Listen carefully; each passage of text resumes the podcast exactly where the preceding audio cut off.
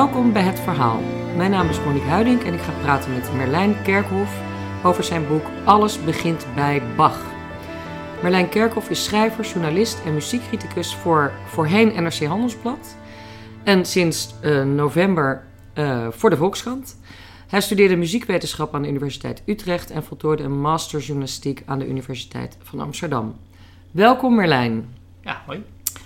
Um, waar komt je liefde voor de klassieke muziek vandaan? Ja, dat heb ik me ook wel afgevraagd. Uh, nou ja, vooral natuurlijk met die. Uh, je, je, maakt dat boek en dan word je geïnterviewd, krijg je die vraag. Ik heb er nooit zo over nagedacht. Uh, heb, ik, heb je een heb... familie die dat. In jullie gezin werd er vroeger veel klassieke muziek gedraaid? Nee, dat is het punt. Uh, je hebt het voor, mij is er, voor mij is er niet, niet echt een heel erg groot onderscheid tussen klassieke muziek en, en niet klassieke muziek. Het is best wel gekunsteld natuurlijk. Ja, voor, voor wat mij betreft is klassieke muziek gewoon muziek die generaties voor onze hebben willen bewaren. Ja, dat is ook zo natuurlijk. Een waarheid als een koe. Ja, uh, maar ik kom wel uit een muzikaal gezin. Mijn vader die speelt een Amazing Stroopwafels. Dus uh, oh. wat heel anders dan... wat speelt hij daar? Die is de, de Wim Kerk of de, de leadzanger, contrabassist, toetsenist en liedjeschrijver. Oh, kijk. Ja. ja. Ik ken wel de Amazing Stroopwafels, maar ik ken de bandleden helaas niet. Eh, nee, dat geeft niet. Dat is helemaal niet. maar je vader is daar de, de, de voorman? Ja, al sinds 1979 eh, en ze bestaan nog steeds. Ja. Ja. Maak ook mooie liedjes. Dus je komt wel uit een muzikaal uh, gezin, sowieso. Ja, ja maar er, er was van alles. En mijn vader die, die houdt van, weet ik veel, ja, er klonk thuis meer de Birds van Bach. Maar hij had ook wel orgelplaten en ook oh. wel van de, de Matthäus Persoon en zo. Maar maar niet, niet veel of zo, nee. En hoe, uh, ben je er, hoe ben je er zelf achter gekomen dat je dat mooi vindt? Want dan heb je het gewoon zelf uitgevonden.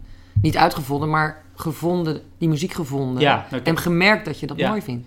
Ik heb natuurlijk wel uh, pianoles gehad. En uh, op een gegeven moment kreeg ik ook een cd van mijn grootmoeder met mo zo'n Mozart pianoconcerten. En ja, als, als, als je dan terugkijkt, uh, het, ik, ik vond al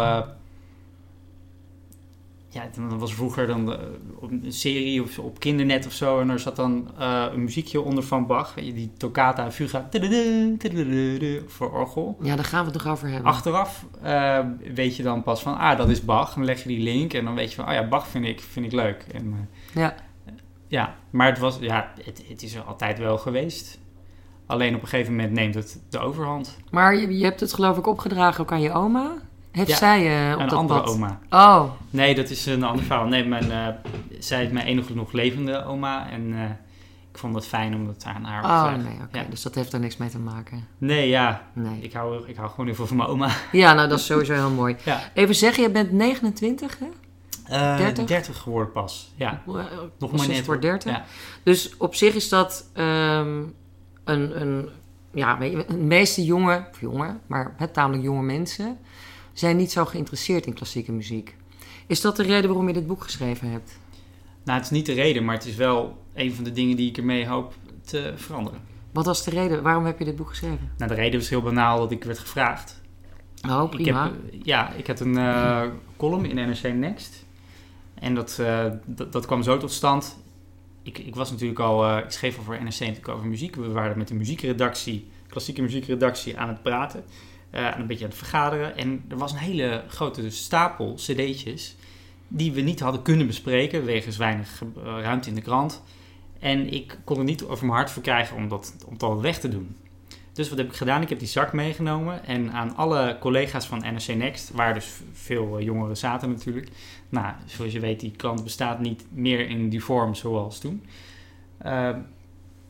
heb ik uh, cd'tjes uitgedeeld aan iedereen van de redactie. Zo van, jij, uh, Peter, jij houdt van metal, dan hier, Wagner, leuk voor jou. Oh, leuk. En uh, de volgende dag zeiden ze, ja, Merlijn is allemaal wel leuk en aardig, maar we hebben het gedraaid, of ze hadden het niet gedraaid. En ze zeiden, ja, maar we begrijpen, we begrijpen er toch geen fuck van. Dus Merlijn, kun hier je, heb je ons uitleggen cd'tje terug. Hoe dat, ah. hoe dat nou zit? Wat, ja. Waar moet ik nou naar luisteren? Wat is er nou bijzonder aan? Hmm. Goeie vraag. Ja, precies. En toen uh, hield ik een heel uh, pleidooi en weet ik veel wat. En toen zei Hans Nijhuis, de chef van, uh, van NRC Next toen, van... misschien kan je dat ook in een rubriek doen. Eh, nou, dat, dat, dat werd klassiek met. Oké. Allitereert lekker. En, eh, Ja, ja, en toen, toen werd ik gevraagd, van, wil- je een boek maken? en toen heb je er een boek van gemaakt. Of ja, het is geen helemaal- verzameling columns natuurlijk, Nee. het, eh, maar het zijn wel, ik heb wel heel invalshoeken hergebruikt. Ja, want het is een redelijk eclectisch geheel. Zeker. Als in, eh, je doet eigenlijk alles door elkaar. Ja. Nou ja, ja, eigenlijk wel. Er zit geen eh, chronologische... Nou, wel op een gegeven moment een beetje. Maar je, hè, je, je hebt allerlei invalshoeken in, in, in zeer veel eh, hoofdstukjes. En ehm, eh, wat ik me afvroeg is, heb jij veel research voor, voor dit verhaal gedaan? Voor dit boek gedaan? Ja. Nou, ik, ik ben opgeleid als muzikoloog. Ja, dus je ik, ben gewoon heel erg, ik ben gewoon een nerd. Dus ik heb wel veel feitenkennis en eh, go- goede repertoirekennis. Maar eh, du- dus je kan het meeste wel op, je kan zeg maar 90% wel op paratenkennis schrijven. Eh, Ja, maar je gaat heel, waar ik heel veel details ook. Ja, precies. ja. Er zijn ook onderwerpen waar ik minder van weet, maar dan ga ik mezelf factchecken. En zo ging het. Maar dan komen er ook weer dingen bij en denk ik, van, oh, moet dit nog eh, ja, erbij? gaat er weer een wereld open. Ja, precies. En Ja. dat is ook wel gebeurd hoor. We zijn echt, eh, Dat je ontdekkingen deed? ja, ja. Noem er eens één. Ehm zit ik even te denken, zou ik even eens door moeten bladeren of zo? Hij pakt, Ik, eh, Marlijn pakt nu het boek even erbij. boek. Om te checken of die Ja. ontdekking zit kan aan de in, in, inhoudsopgave. Oh, ja. Nou ja, er zijn gewoon natuurlijk wel dingen waar je, waar, waar- waar je toch wat minder van af weet. Zoals ja, over die madrigalen. Eh, dat is eh, ja, de, Een apart hoofdstukje. precies de 16e eeuwse Italiaanse wereldlijke eh, liederen, waarin, waarin componisten echt zo, zo goed mogelijk de tekst probeerden uit te drukken van iedere zin of ieder woord, zo heel expressief. Mhm. Dat was dan wel weggezakt, weet je, ja, dat heb je ooit wel geleerd in, Ja. in de collegebanken, maar hoe zat het ook alweer? Maar heb je dat dan opgezocht op internet of ben je ook bijvoorbeeld naar Italië gegaan? Heb je gereisd voor, voor dit boek? Ehm, Nee, ik heb, ik heb niet per se gereisd voor de, voor de research. Maar ik ben wel, zoals ik al zei, een nerd. Ik kom overal. Als ik in het buitenland ben, dan ga ik ook naar de concertzalen daar. En dan zoek ik ook de huizen of, of graven ja. waar al die mensen hebben gewoond. Of eh, in de grond liggen te... Ja, want dat, dat heb je ook wel een beetje beschreven. Die inderdaad van op begraafplaatsen bij bepaalde componisten. Ja, bij, in het je hoofdstuk van Mendelssohn. Ja, Ja. Die erbij ligt. Voor, als, eh, ja, een heel sober graf met een eh, klein aangeharkt eh, ja, perkje. Ja, Dan zou er zo over voorbij lopen. bijvoorbeeld. Het is dan zo'n grootheid. Geef eens een definitie van klassieke muziek. Wat is dat? Ja. nou, wat mij betreft is het, zoals ik al zei, muziek die we willen bewaren. Maar de traditionele definitie is wat moeilijker. Je hebt natuurlijk eh, klassieke muziek kan verwijzen naar een zogenaamde klassieke periode. Dat wil zeggen, die muziek vanuit de tijd van Haydn, Mozart tot en met Beethoven ongeveer. Dat is de barok, zeg maar. Nee, nee, nee, wat na de barok komt. Dus Oh, dat is na. barok, die, de traditionele muziekwetenschap schap, sluit dat af met bij Bach ongeveer. Oh. En dan komt, eh, daarna komt eh, ja, Carl Philipp Emanuel Bach, zijn, zijn zoon, als een soort tussenpauze, eh, bij wijze van spreken. Dat is natuurlijk allemaal achteraf geïnterpreteerd. Eh, maar nu gebruiken de meeste mensen klassieke muziek voor ja, eh, kunstmuziek van vroeger. Ehm, het heeft dus iets... eh, Kunstmuziek noemen ja, het heeft, het heeft een kunstzinnige pretentie, of die dichten we er nu aan toe. Eh, en het is, het is muziek die opgeschreven is. Het is een soort literaire traditie. Mensen schrijven een paar nootjes op papier en wij interpreteren dat weer. Dus zijn er, er zijn natuurlijk ook nog componisten die het nog steeds zo doen. En dat noemen we dan klassieke muziek, terwijl het nog helemaal niet de tand des tijds doorstaan Terwijl het gewoon nieuwe muziek Terwijl het gewoon nieuwe muziek. Ja. Dus maar dat is, noem, eh, dat noem jij in je boek dan kunstmuziek. Ja, dat, dat, woord maakt het, dat woord maakt het eh, niet, eh, niet, niet Makkelijker. makkelijker. Weet je wel? Kunst is al helemaal een, een moeilijk woord. Als in ontoegankelijk, dat je denkt, oh, dan zal het wel te moeilijk zijn of zo. Niet, niet per se ontoegankelijk, maar heel gewichtig. Je maakt Ah, het ja. echt heel zwaar. Beetje deftig. Heel deftig. Ja. En nou ja, ik, de, de, de, de grap is dat het woord klassiek natuurlijk in principe verwijst naar eh, de oudheid. Ja. Naar de Grieken, de Romeinen. ja, en daar hebben we helemaal geen muziek van. Maar daar hebben we geen muziek van. Dus eh, op een gegeven moment zijn, ze, zijn een stel Duitsers in dat gat eh, gesprongen. Die, die hebben die klassieke kanon Die bedacht. hebben dat, dat genre uitgevonden eigenlijk. Nou, in ieder geval niet, niet per se de muziek uitgevonden, maar eh, bedacht van... Goh, wij gaan dit eens eventjes heel erg ophemelen. En zo noemen. Ja. ja, Ja, dat is in de 19e eeuw eh, zo eh, gebeurd. ja dat, want dat begon met het bouwen van, viel samen met het bouwen van concertzalen, las ik uit je, in je boek. Ja, de, de concertzaal zoals we die nu kennen, dat is ook een eh 19e eeuws verschijnsel. Kijk, kijk, Beethoven die heeft al zijn symfonieën nog in veredelde balzalen of Ja, gewone theaters eh, in première laten gaan. Dat, Want was dat- dat vind ik ook, voor de eh, ja, instrumentale muziek. nee, want vroeger werd er gewoon, dat ging gewoon, dat was gewoon in het theater. En dan werd er gewoon gerookt en gedronken, gegeten en meegezongen en noem alles maar op. Ook, ja. Ja, was helemaal niet deftig. Was ieder- eigenlijk gewoon meer voor het gewone volk. Ehm, Voor iedereen? Ja, dat, dat verschilt een beetje per... eh, dat hangt een beetje af van welke periode je, je het over hebt. Maar het klopt dat we... Dat het natuurlijk dat eh, klassieke muziek een soort elitair imago heeft gekregen. Is dat gebeurd in de 19e eeuw met die concertzalen, denk je? Nou, het was eigenlijk juist meer een middenklasse ding. Van je Oh ja. het was eh, volksverheffing. Je moest, je moest die muziek gehoord hebben. En dan hoorde je erbij. Ja. Biel doen. Oh. Ja. Maar dat viel ook een beetje samen dan met, toch wel met dat mensen wat meer geld hadden, toch? Of wat Zeker, beter zeker, kregen. zeker. Ja. En, ja, en ook dat het, het- het- een, een soort schijn van, nou ja, dat het bij dat beeld doen, dus hoort bij een goede opvoeding, zeg maar. Hè, de, Ja. Het had wel degelijk een, eh, het was ook, en het was ook gewoon een gat in de markt natuurlijk.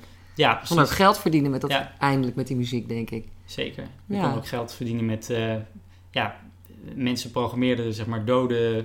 Muziek van dode genieën die, die eventjes op een voetstuk werden gezet. Ja, Eh nou hoef je dus natuurlijk geen auteursrecht over te betalen.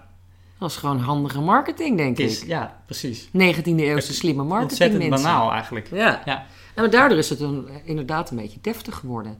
En dat wordt, dat wordt het naarmate de tijd wordt het steeds meer. Dat, daar gaan we het nu nog even niet over hebben. Dat doen we straks. Ehm, want je, de titel van je boek is Alles begint bij Bach. Waarom begint alles bij Bach? Begint alles wel bij Bach? Nou, nou, die titel die bekt gewoon lekker. Ja, dat klopt. En eh, eh, met alles wa- waar ik het net over had, dat proces van kanonisatie, dat, dat, is, dat vindt vooral plaats in de 19e eeuw. Maar de eerste componist die echt op een voetstuk wordt gezet, is Bach. Dus daar zit voor een deel de titelverklaring in. Ja, Eh, in 1802 kwam zijn eerste biografie uit en nou, hij wordt er echt gepresenteerd als een... ja, het patriotisme spat van de pagina's af. Het is echt een grote held, maar ook een, een Duitse held. Dat staat er ook echt op. Voor patriotische Verehrer, echte Deutscher Kunst. En Wie heeft dat geschreven? Johann Nicolaus Forkel. En wat, wat was zijn doel met, dat, met die biografie? Ja, eh, Bach tot, eh tot God. onbetwist eh, halfgod verheffen. En waarom deed hij dat? Ja, waarom deed hij dat? Dat is een hele goede Wie vraag. betaalde dat ook trouwens? Kreeg hij daar geld voor? Dat weet ik niet eigenlijk, hoe dat, eh, hoe dat is gefinancierd, dat, gefinancierd dat project. Maar hij heeft... eh, het is, het is niet, niet een, een biografie zoals eh, Jolande Withuis die nu, nu over Juliana heeft gemaakt. Mhm. Het is... eh, als je... Nou ja, de, ja, standaarden voor, waren- de standaarden van deze tijd Hij zijn had nogal niet echt veel- amateuristisch. Veel bronnen, denk ik. Nee, nee, nee. Hij heeft eh, twee, twee van de zoons van Bach gesproken. Nou, daar kon En natuurlijk eh, wel, ja. ja, het, is, het is eigenlijk meer een... eh, ja, er, er worden eigenlijk allemaal al, al mythes die worden in die tekst geboren. Hij blaast het allemaal best wel op. Dus Ja. eh, we, zijn nu, we zijn nog steeds historici bezig om te debunken wat hij heeft geschreven eigenlijk. Want wat, wat was dat voor een man, die Bach? Wat weten we van hem? Ja, we weten eigenlijk dus niet zo heel veel. En alles wat we weten, dat wordt eindeloos geherinterpreteerd. Dus vaak wordt hij omschreven als een eh, ambachtsman die wel heel erg goed bewust was van zijn positie. Die wel echt wist dat hij eh, bijzondere gaven had. Ehm, het was een ongeduldige, een beetje horkerige man. eh, met eh, grote ijver die heel hard werkte. Heel veel muziek heeft gemaakt. En ja, dat harde werken en hard voor weinig, zeg maar, dat viel natuurlijk ook wel goed bij die, bij die protestanten. Ja, Die hem natuurlijk ook zeker in Nederland zijn blijven ophemelen. Wie betaalde Bach eigenlijk? Waar, hoe verdien- waar verdiende hij zijn geld? Nou, hij is in, 19 in, 17, sorry, in 1723 naar Leipzig gegaan. Daar, werd hij, eh, daar kreeg hij de muziek van de, van de, van de kerken, daarover kreeg hij de leiding. En eh, de, de Thomaner Schule, de, de koorschool. En hij, eh, ja, dus de, de stad. Die betaalde hem. Ja. Gemeente, Ja, Leipzig. Ja. Ja, want het is altijd in die tijd Of je moet een mecenas hebben op de een of andere manier. Een rijk iemand die zegt, eh, ga jij maar leuk componeren. Of je moet aan het hof werken. Ja, Wat ook een soort heeft hij, mecenaat. heeft hij ook gedaan. Of het komt uit de, uit de kerk, toch? Ja. Die, eh de inkomen van, eh, van die mensen die mooie muziekstukken componeren. Ook uit de kerk, toch? Ja. Die twee dingen. Ja. Die drie eigenlijk. Ja, twee. Komt ook wel uit het hof eigenlijk. Maar, dus dat is, best wel, dat, dat is best een onzeker bestaan geweest. Voor die grootheden die wij nu althans als een soort van goden vereren. Ze waren niet altijd maar eh, zeker van hun... eh, Nee, maar er was wel een, een grote muzikale infrastructuur natuurlijk in dat Duitsland van, van uit Bachs tijd. Want Duitsland is natuurlijk een anachronisme. Dus het over die eh, waren allemaal Die 18e kleine eeuw, koninkrijkjes of allemaal zoiets. kleine Ja. hoven en vrijsteden en kerkelijke gebieden die allemaal een eigen componist Ja. hadden. Dus ja, hij heeft zich een beetje opgewerkt. Niet zo, En zo groot ze heeft- van- niet van zo opgewerkt als hij misschien had kunnen doen. Ja, Want Leipzig was een, was een belangrijke handelsstad, maar het was niet echt een kunstmetropool. Dat was Dresden bijvoorbeeld al. Dat was een veel belangrijker, ja, het wordt Florence aan de Elbe genoemd. ja, Helaas allemaal weggebombardeerd natuurlijk. ja. Klopt.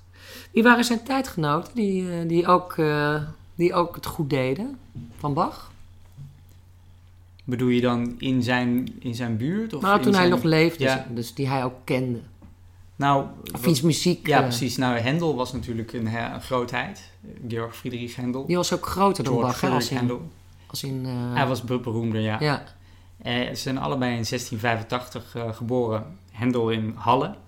Eh, maar Hendel heeft echt carrière gemaakt. Hij ging al vrij snel naar Italië. Heeft hier gestudeerd. En daar was hij al meteen beter dan, zijn, eh, dan, zijn, eh, dan, dan iedereen. Ja. En hij, is, eh, hij is naar Londen gegaan. Speelde hij ook een instrument? Dat weet ik nou even niet meer. Hendel. Hendel. Ja, ja, iedereen zat, kon natuurlijk allerlei instrumenten spelen. Maar sommigen waren echt virtuozen. Sommige Ja, componisten. precies. Maar Hendel was eh, zo succesvol als componist van opera's dat hij niet... Hij hoefde geen concerttourneetjes meer te maken. nee, Ja, nee, die zat gewoon lekker... trouwens, noten te Ja. noteren. Ja, het is grappig. Je kan in, Hen, eh, in Brook Street in Londen kan je naar het Hendelhuis gaan. Maar dat heet niet, nu niet meer Hendel House, maar dat heet Hendel en Hendrix House. Oh, want? Nou, dat Jimi Hendrix, die woonde er dus naast. Ach, Een paar eeuwen later. Eh, dat is heel grappig. Gewoon het, precies het appartement ernaast. En dat is nu doorgebroken. En eh, Dus ja, nu is het N.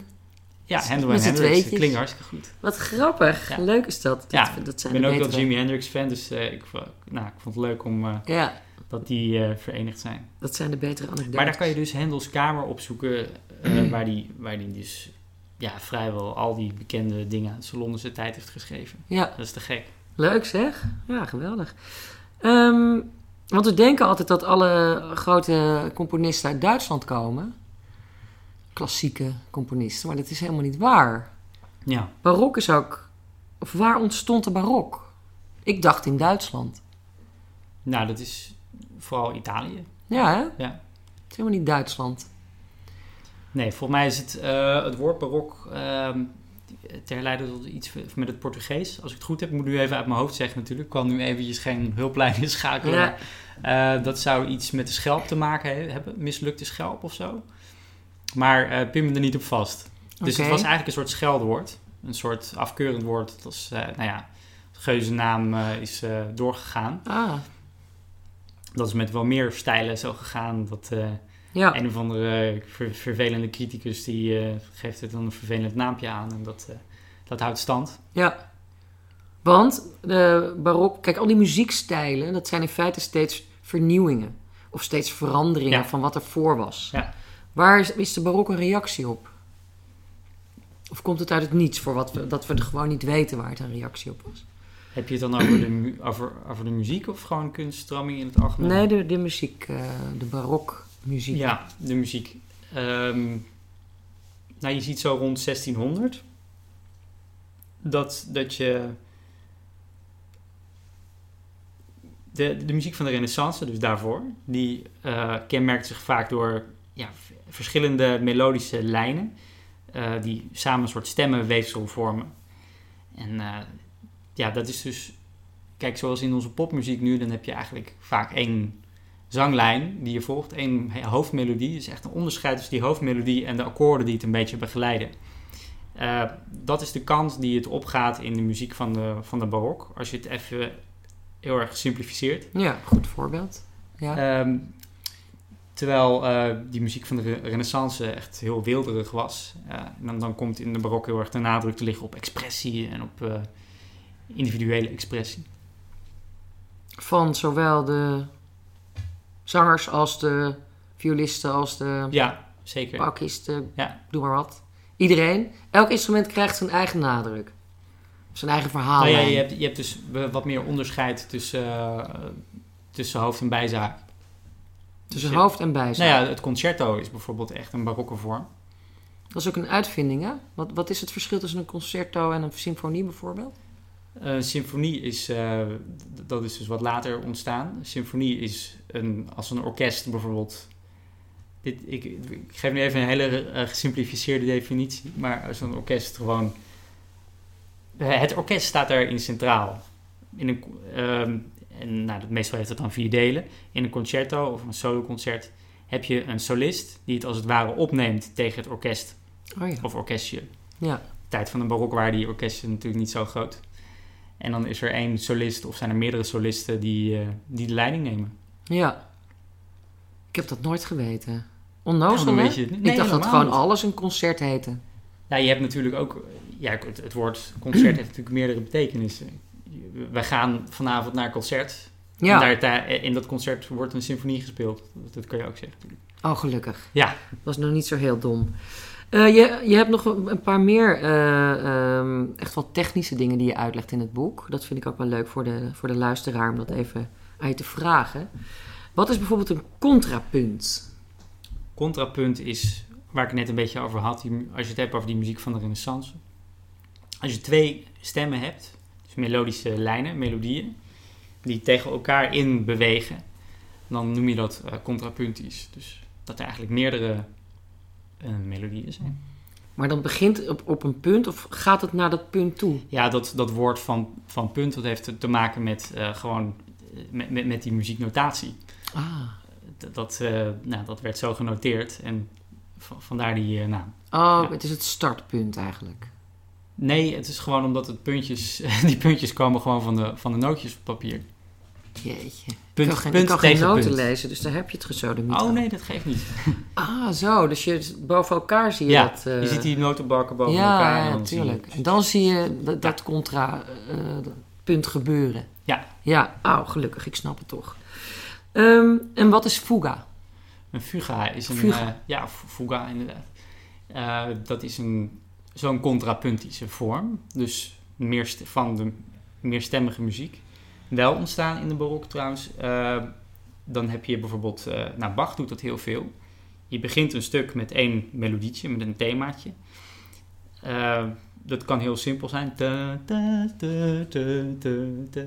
En dan komt er een paar tonen hoger. Wordt dat melodietje in een andere stem ingezet. Of motiefje in een andere stem ingezet. En samen vormt dat dan een soort vlechtwerk van stemmen. Is Het ook een beetje hetzelfde wiskundig. als kanon? Ja, kanon is, een, eh, is weer een andere vorm dan... eh, Lijkt het daar een beetje op? ja, eh, kanon is strikter. Bij fuga kun je meer variëren. Ja, Oké. Nou, kanon is wat vader Jacob, hè? ja precies. Vader Jacob. En dan begint de, de volgende begint al vast. Ja. En dan, hè, dan heb je alles. Nou, dan krijg je op een gegeven moment zo lekker door elkaar zingend. Vader Jacob. Slaapt gij nog? Eh, en in Fuga is het dan eh, net even wat geraffineerder, denk ik. Ja, je zou het echt even, even moeten laten horen dan... eh, Ja, niet. heb, ik geen, daar heb ik geen auteursrechten voor, helaas. oh shit. dus Nou ja, dat kan niet. zoek maar op dan. Dan krijg ik Buma. Stemra achter me aan. En dat, daar ben ik heel Ja. bang voor. Ehm, Oké, nou eventjes door naar andere grote componisten. Beethoven. Je houdt veel van Bach, maar je houdt ook van Beethoven. Zeker. Wat was dat voor een man? Weten we daar iets meer van dan van Bach? Of nog net ja, zo daar weten we veel meer van. En dat komt ook omdat hij... Hij was natuurlijk eh, doof. Ja, pas op het eind. Nee, hij was al vrij vroeg eh, doof. Eh, Oh. echt, de meeste werken zijn al in halve doofheid. eigenlijk zijn, zijn eerste meesterwerken die we allemaal zo'n beetje herkennen. Daarin, dan is hij eigenlijk al half doof. En op een gegeven moment, in, ik, uit mijn hoofd iets van 1812 of zo, dan is het echt wel voorbij. Eh, en hij communiceerde, hij begint op een gegeven moment te communiceren via een soort eh, schriftjes. Dus uh, conversatieschriftjes. En heel veel daarvan zijn bewaard gebleven. Ah. Dus dan zien we gewoon letterlijk, wat, nou, het is alsof je een WhatsApp-gesprek hebt met Oh, wat Beethoven. goed. Ja. Nou, Oh, dat hebben we van leuk. Bach natuurlijk niet. Nee, dus nee, dat is nee. te gek. Hij, hij kon wel doorcomponeren, omdat het op zich... Het is natuurlijk je noteert eh, zo'n partituurs op papier. Ja, Dus dan hoef je niet per se te horen. Je hoort, hij hoort het in zijn hoofd hij en kon kan het het in zijn hoofd noteren. horen. Hij, heeft, eh, hij is natuurlijk heel goed getraind. Hij is van, van kinds af aan is hij mee, bezig geweest met, met de muziek. Zijn vader wilde hem, net als Mozart, een soort kindsterretje maken. Wat, Ook, niet, eh, echt, wat niet echt gelukt is. Met de, op de piano? Ja, op de piano. Oh ja. Hij was eerst eh, pianist en dat heeft hij dus op moeten geven door die, eh, die blessure. inderdaad. Ja. Ja, natuurlijk een geweldig handicap. Ja. Maar hij heeft zich gerevanche- gerevancheerd op zijn doofheid. Want hij heeft gewoon daarna nog, toen hij al doof werd, nog vele mooie stukken geschreven, toch? Ja. Heeft, maar hij heeft het nooit kunnen horen. Heeft hij zich op de een of andere manier nog kunnen bemoeien met de uitvoering bijvoorbeeld van die stukken? Of deed hij dat gewoon niet? Ja, dat Ging hij kijken? Jazeker. Het is een beroemde anekdote van de, van de negende symfonie. Dan eh, wordt dat... Ja, daar is een dirigent voor aangesteld. Maar hij wil er ook bij gaan staan. En dan dirigeert hij als het ware de dirigent. Het doet even voor wat Op die het, dirigent eh, op het bokje van de... Op het podium, ja. Ja. Ik weet niet of ze al een bok hadden, ik denk, denk het niet. Maar dat, eh, ja, dat is natuurlijk Gaat hij een ernaast staan? fantastisch beeld. Ja. En eh, volgens de overlevering hebben ze hem na, het tweede deel of zo moeten draaien. Zodat hij zelf nog eventjes het publiek kon zien dat aan het applaudisseren was. Oh, dat hoorde hij nu ook niet natuurlijk. Nee, Hij hoorde het applaus niet. Maar hij wist wel dat het eind... Nou ja, goed. Maar hij stond dus... Hij was een soort meta-dirigent. ja. De dirigent is Ja. al iets, die heeft een toverstokje in zijn hand, die maakt eigenlijk zelf geen muziek. En daar stond hij nog eens een keer overheen te letten op wat die, of die dirigent het goed deed. Het moet ook een vreselijke situatie voor die dirigent geweest zijn. Lijkt me heel naar als de grote Beethoven naast je staat en die ook nog doof is. ja. Maar goed, dan hebben we natuurlijk daar geen, eh, of hebben we daar recensies over? Nee, nee, nee. Ja, kijk, eh, we weten natuurlijk ja, wel, wel voor een paar eh, di- dingetjes dat het in goede aarde viel, weten we natuurlijk. Maar Maar is ja, dat die dirigent, Dat- kijk, Beethoven is voor ons natuurlijk veel groter dan voor die, voor die mensen in, de, in, in die tijd. We zijn een paar eeuwen verder en hebben Beethoven zo opgehemeld dat, ja... In die tijd was hij ook eh, beroemd en groot, maar ja, nu is het pas echt... eh, Ja, dat komt door de- wat je net vertelde in het begin van die 19e eeuw. Dat al die klassieke componisten eigenlijk op een voetstuk werden gezet en eh, bestudeerd werden. Ja, want er is nog, nog een andere grote componist die ook hartstikke populair is, nu nog. En dat is Mozart. En daar weten we op zich wel heel veel van. Er zijn, daar hebben we inmiddels zelfs gewoon hele speelfilms kunnen we daarover eh, bekijken. ja, Eh, is dat allemaal zo'n beetje op waarheid gebaseerd, denk jij? Die, eh, bijvoorbeeld Amadeus, weet je wel, een enorme hit geweest. Amadeus, die film uit eh, 1984 uit mijn hoofd. Ja, zoiets. Nou, iets vandaag. Forman. Ja, nou, zoiets. Nou ja. Ja. In ieder geval, Heb je hem gezien? ja, ja, ik heb hem gezien, zeker. En mijn zusje was er helemaal fan van, dus ik heb hem best wel vaak gezien. Ja, ik vond hem ook hartstikke Ja. leuk. Nee, die, ehm, in die film wordt hij dus ehm, vergiftigd, geloof ik, hè, door de componist eh, Antonio Salieri. Ja, dat is niet helemaal duidelijk. Dat Ja, is niet helemaal duidelijk. dat is niet duidelijk. die- Maar die Salieri zou de opdrachtgever zijn van het Requiem. Precies. En dat is een, eh, nou, dat is een, eigenlijk gebaseerd op een, een mythe. En die mythe is ook weer eh, in een toneelstuk van, van Pushkin eh, beschreven.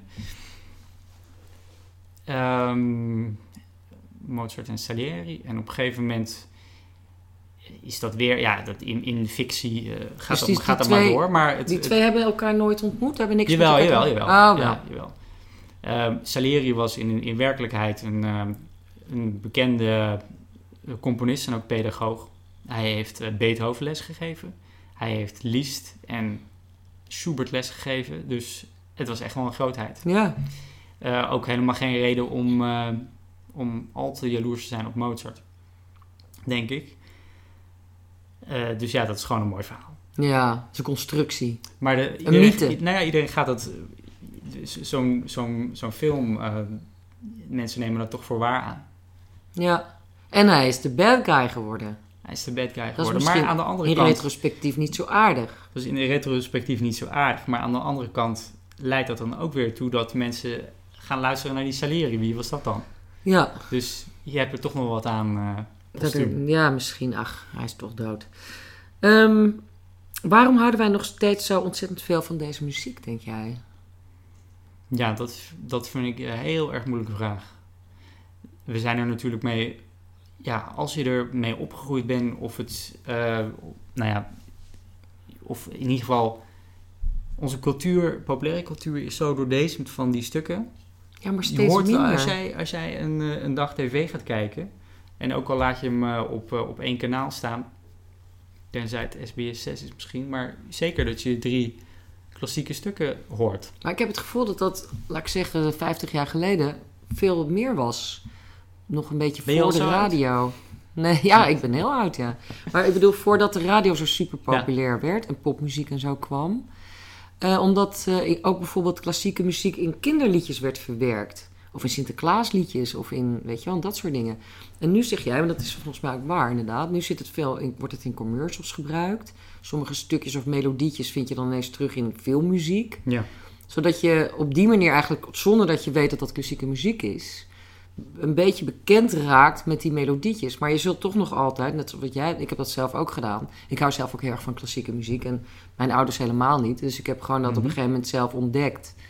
En ben toen een hele verzoektocht gaan, eh, gaan houden Ja. langs allerlei componisten van het een op het ander, en, en, hè, noem maar op.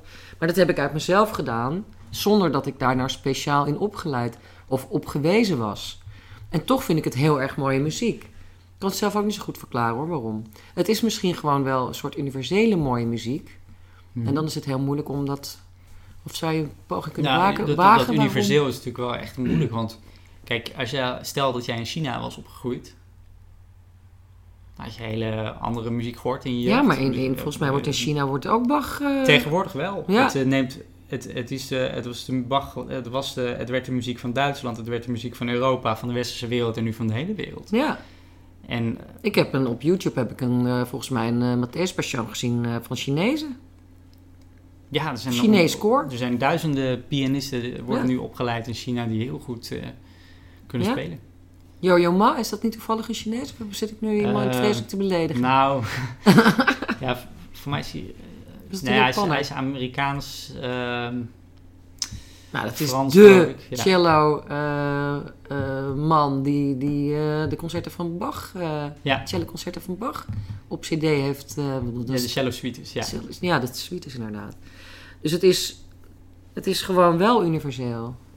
Als je het eenmaal hoort, dan zullen Ja, heel veel we, mensen we het hebben mooi het, we vinden. hebben het er zelf van universeel van gemaakt. Wat ik bedoel te zeggen met China, of, of geef je een ander voorbeeld in, de, in, in de Arabische landen, Midden-Oosten. Ja, heb je ook gewoon andere toonladders. Met hele andere, andere samenklanken die, die zij eh, mooi vinden. Waarvan jij denkt van, Wat hoor oh, nee, dit is eh, dissonant. Dit klopt Ja. niet. Voor, voor mij. Ja. Dus ja, universeel. Ja, maar omdat het nog steeds bestaat. En dus ook, eh bij wijze van spreken, hele andere eh, eh, mensen die, uit een heel, die heel anders hebben geleerd te luisteren naar muziek, vanwege wat je net zegt. Dat het ook die harten verovert. Dat ze leren hier naar te luisteren en dat dan gaan waarderen. Ja. Maar goed, het kan ook net zo goed bij, bij eh, andersom natuurlijk. Wij zouden ook kunnen gaan houden van specifieke klassieke Ja. Chinese muziek als je er Nou, naar dat, dat, dat is moeilijker, want ja, je, die, die muziek van Bach of de Beatles, dat heeft zo'n voorsprong, want je hebt het je hele leven al gehoord, Ja, bewust of onbewust. Ja. Ik, wat ik probeer te zeggen met, die, met dat voorbeeld van die, van die tv. Er zijn zoveel programma's of reclames waarin eventjes een stukje Verdi is eh, verweven of even een stukje, nou ja, Ja. noem maar op. Want wat ik, eh, wat ik ook las, eh, wat ik niet wist van de Matthäus Passion in jouw boek, is dat de, de koraalmelodieën, dat zijn eigenlijk samples, Ja. zei je. Dus Bach is eigenlijk gewoon een rapper van la lettre. Bach is een, eh een hip-hop artiest of een letter, Ja. ja. Nou, het was natuurlijk in die tijd van Bach. Kijk, jij noemde net al Buma Stemra die eh, op de loer ligt van, eh, van stel je pikt een, eh, je gaat even muziek draaien, betalen, dokken. aftikken. In Bachs tijd was dat helemaal niet zo. Als je dan iets leende van, van iemand, dan was dat ook een soort eerbetoon. Ja, en het was niet ongebruikelijk om ook bestaande melodieën in je eigen stuk te ver- verweven. ja, Uh, koralen, dat zijn de Lutherse kerkliederen. Dus hele simpele, eenvoudige melodieën. Want dat moest allemaal ieder, ieder woord een lettergreep. Uh, woord een lettergreep, sorry. Het is, het is al laat. Iedere noot, Ja. een noot per lettergreep, uh, bij wijze van spreken. Uh, dus het zijn heel simpele melodieën die de hele gemeente mee kon zingen. En Bach heeft in zijn muziek ook heel veel van die melodieën gebruikt. En de, in de andere stemmen, dus in de sopraanmelodie, de hoogste melodie, klinkt dan die simpele lijn. En in de, de tenor, de alt, de bas, die, die lagere stemmen, die reageren daar dan op. Dus die, wat zijn kunst is eigenlijk de, die koraal zo te zetten, noemen we dat dan. ja. En dus dat, de bestaande melodie maakt hij helemaal zijn muziek Ja, dus, van dus eigenlijk is het niet helemaal gesampled, want het is, je hebt één van die vier stemmen is inderdaad Alleen een gegeven stem. Ja, ja, ja, ja, oké. Ik vind namelijk dat Bach ook de, de godfather van de hardrock is. Je zei net al eh, hè, van die, eh, die orgelstukken van hem. En dan in het bijzonder, dat, dat kent iedereen ook, de toccata fuga in, in D mineur heet die geloof ik. Tadada, Mhm. tadadadada. Dat is gewoon hardrock. Ja, ik Hij denk heeft dat hardrock uitgevonden, Bach. dezelfde sensatie eh, geeft als je achter een- zo'n heel groot orgel gaat zitten en als je dat, eh, nou ja, le- lekker hard instrument hebt en je zet het, eh, gaat voel, Maar ik weet ook wel zeker dat in je buik. echt, echte hardrock fans of, of hardrock bands, die kennen dit vast en zeker hoor. Volgens mij is er ook wel eens, ik weet helaas niet meer wie dat gedaan heeft, maar een of andere hele grote band, Metallica of weet ik het, die heeft ook een keer stukjes Bach gebruikt in hun, eh, in hun stukken. Ja, het hebben heel veel bands natuurlijk gedaan. Eh, Emerson, Lake en Palmer bijvoorbeeld, die eh, maakt er een sport van om allerlei klassieke stukken te verrocken, zeg maar. Ja. En, en Focus en Exception uit Nederland Ja, hebben dat ook gedaan. ja, die zijn er niet zo, die zijn er veel vrijer mee omgegaan, maar ja, ja maar je verwacht Sorry. geen hardrock bij Bach. nee.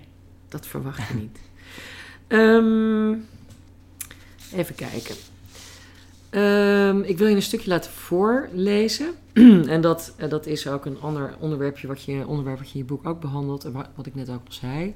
Eh, er is altijd sprake van vernieuwing, verandering. Iedereen wil toch een beetje zijn eigen eh, ja, handschrift ontwikkelen. Of weet je het net anders doen dan zijn voorgangers. Maar op een gegeven moment wordt dat een obsessie in de muziek, in de klassieke muziek of de kunstmuziekwereld. Dan is niks meer goed wat geen vernieuwing is. En eh, nu wil ik je graag een stukje laten voorlezen eh, over Igor Stravinsky. En dat begint op, eh, op pagina 206. Oh, fijn dat je het even voor me hebt opgezocht. Ja, dan moet je even bij dit dingetje zijn volgens mij. Oh ja. Geen- Fijn dat jij beter weet waar, waar het is Toch? dan ik. Oké. Is dat? Ja. Als je dat wil voorlezen. Dit hoofdstuk heet dus eh, De pornografische ritmes van de sacre. Daar werd in de Telegraaf, in de, die recensie daar, werd, werd ik daarop eh, aangesproken. Dat dat toch wel een beetje, Dat was... beetje ver ging. Ja, altijd maar leuk. het was, wel, was, was de enige kritische noot hoor. Het was Heerlijk, gewoon nee. een Ja, maar zeer heb, lovende vier sterren recensie. dan heb je het goed gedaan. Ja. Oké. Het was 29 mei 1913 en bijna 30 graden. Buiten, voor het Théâtre des Champs-Élysées aan de dure avenue Montagne, verzamelden zich de eerste bezoekers. Iedereen op zijn best gekleed. Het leek alsof de halve culturele elite van Parijs zich deze avond had gemeld. Kunstenaars waren er. Schrijvers, Jean Cocteau, Gertrude Stein, componist Maurice Ravel. Het theater, massief en grijzig vanaf de straat gezien, van binnen een en al Art Nouveau, was nog geen twee maanden open, maar vanavond zou het pas echt worden ingewijd. Het gerucht ging dat een nieuw stuk op het programma stond, dat wel eens voor grote opschudding zou kunnen zorgen. Dat gerucht was de wereld ingeholpen door de impresario, de Rus Sergei Diaghilev. Het was in 1907 in Parijs neergestreken.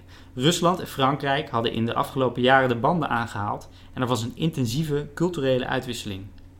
Debussy, die was zelfs in Rusland geweest en hij was onder de indruk geraakt van Nikolai Rimsky-Korsakov, een van de toonaangevende Russische componisten. Diaghilev, eh, in, sorry, in Parijs manifesteerde Diaghilev zich als een soort cultureel ambassadeur voor zijn land. Hij organiseerde concerten met Russische muziek en schakelde later over op balletten. Er ontstond een ware Rusland-hype.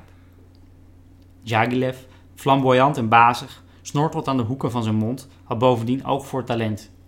In 1910 had hij voor een van zijn ballet, ballet Rus een jonge componist gestrikt die luisterde naar de naam Igor Stravinsky. Een ambitieuze, stijlvolle jonge man, nazaat van Poolse grondbezitters. Hij zag er onberispelijk uit. Zijn zwarte haren waren in een kaarsrechte scheiding over zijn schedel gekamd. Hij was galant, maar zijn humor kon dodelijk zijn. Zijn vader, die had als operazanger in Sint-Petersburg met tal van bekende componisten gewerkt. Ook met Rimsky-Korsakov, die Igor als student aannam. Toen Jagilev Stravinsky vroeg om de muziek voor De Vuurvogel te componeren, was hij nog nauwelijks bekend. Maar het ballet dat in 1910 in première ging, zorgde ervoor dat iedereen in de muziekwereld op slag wist wie hij was. Alles zinderde aan dit stuk. Zijn volgende werk, Petrushka, 1912, gebaseerd op een Russisch poppenspel, was ook al een sensatie. Het volgende werk moest dat succes zien te overtreffen. Dat deed het ook, maar niet direct. Toen Stravinsky achter de piano kroop om zijn nieuwste compositie voor te spelen, zou zelfs Jagilev zich hebben afgevraagd of het allemaal niet te heftig was. Le Sacre du Printemps, het lenteoffer, gaat over een heidens offerritueel. Een meisje wordt uitgekozen om zich dood te dansen. De muziek is rauw, extreem en dissonant. Het repetitieproces verliep stroef. Muzici vroegen zich af of er geen fouten in een partij stonden. Het leek wel alsof hij soms twee akkoorden over elkaar had gelegd. Er waren 17 orkestrepetities nodig voor het eindelijk acceptabel klonk. Het publiek in het nieuwe theater heeft genoten van een voorprogramma, Les Sylphides, een ballet gebaseerd op muziek van Frédéric Chopin. Maar dan begint het. Er klinkt een onwerkelijk hoogspelende fagot. Al snel ontspoort de muziek. Er volgen exotische, haast pornografische ritmes van beukende akkoordblokken. De accenten in dit deeltje, augure printanier, voortekenen van de lente, lijken willekeurig geplaatst. Het doet denken aan een martelmethode waarbij het slachtoffer wel weet dat hij geslagen zal worden, maar geen idee heeft wanneer. Bij een deel van het publiek valt de zakker niet in de smaak. Er wordt gelachen, er wordt geroepen en zelfs met dingen gegooid. Er breken opstootjes uit tussen voor- en tegenstanders. Even wordt het orkest zelfs door concertgangers overstemd. De dansers krijgen vanuit de coulissen aanwijzingen omdat ze nauwelijks meer te horen is. Op de achtergrond woedt een klasseoorlog. Het is de bohemien tegen de goed gecoiffeerde dames en heren uit het dure 16e arrondissement. Het fonkelnieuwe theater verandert in een arena waar progressieve kunstminnaars tegenover een conservatieve elite komen te staan. Die laatste ziet in dit ballet niets anders dan een daad van blasfemie. De criticus van Le Figaro beschreef de sacre als barbarij. Maar nog geen tien jaar later werd het stuk beschouwd als een kantelmoment in de muziekgeschiedenis. Als het startschot voor een generatie componisten om de grenzen open te breken. Ja, nou dat gebeurt niet meer, hè, dat mensen de tent afbreken door een uh, nieuw muziekstuk. Best jammer. Zou leuk zijn. Ja, geweldig. Dan maak ik ook nog eens een mee als Wat een feest. Ik bedoel, het is alleen maar, ik hoef alleen maar op te schrijven dat het uh, goed was en dat ja. een beetje te onderbouwen. Ja, ja was nee, het is, tomaten soms is het natuurlijk kut met peren, maar uh, dit, dit gebeurt niet. Nee. Want op een gegeven moment dan heb je dus de atonale muziek. En uh, hè, mensen vinden het ook echt, uh, zeker in de muziekwereld, in die muziekwereld moet je vernieuwen. Als je een beetje teruggrijpt op het oude, dan, word je, dan ben je burgerlijk en dan deug je niet en dan is het ja. waardeloos. Dan komt ook die twaalftoonsmuziek, wat ook heel ingewikkeld is, uh, wat heel veel mensen eigenlijk ook niet goed begrijpen. En op een gegeven moment eindigt het in stilte bij John Cage met zijn stuk 4 minuten en 33 seconden. Ja. Ging hier nou iets mis of is hier nou iets goed gegaan? Ja, goede vraag. Um, nou, het is wel zo dat, dat de, die kunstmuziek dus een afslag heeft genomen waar het grote publiek niet is afgehaakt. op ja. zat te wachten.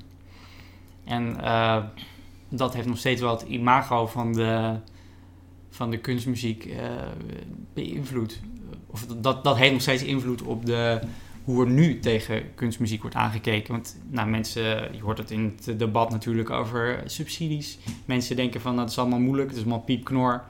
Uh, zo wordt het dan denigrerend genoemd. Maar dat is zelden het geval eigenlijk. Ja, maar ze hebben het een beetje aan zichzelf te ze danken. Het verpest. Nou ja, het heeft hele mooie dingen opgeleverd. Ik bedoel, ik hou, uh, ik hou ook wel van Schoenberg. En ik ben ook benieuwd naar, naar Messiaen. Ehm, en alles wat, wat daarna kwam. En mensen gingen ook wat. Niet iedereen ging daar zo fantasievol mee om. Je had het net al over, over 12 toonsmuziek.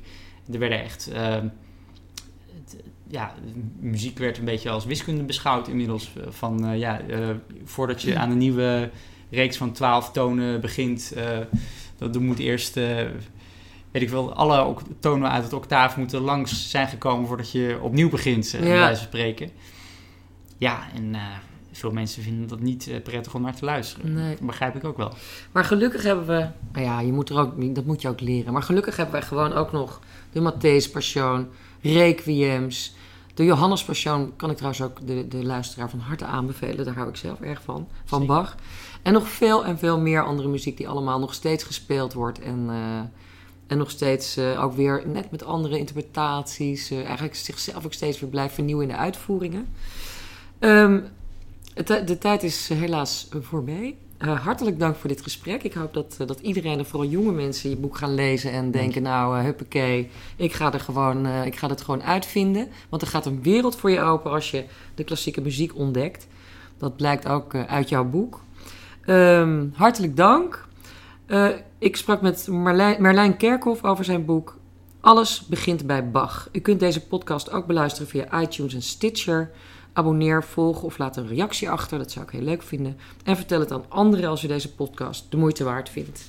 Maar vooral vast hartelijk dank.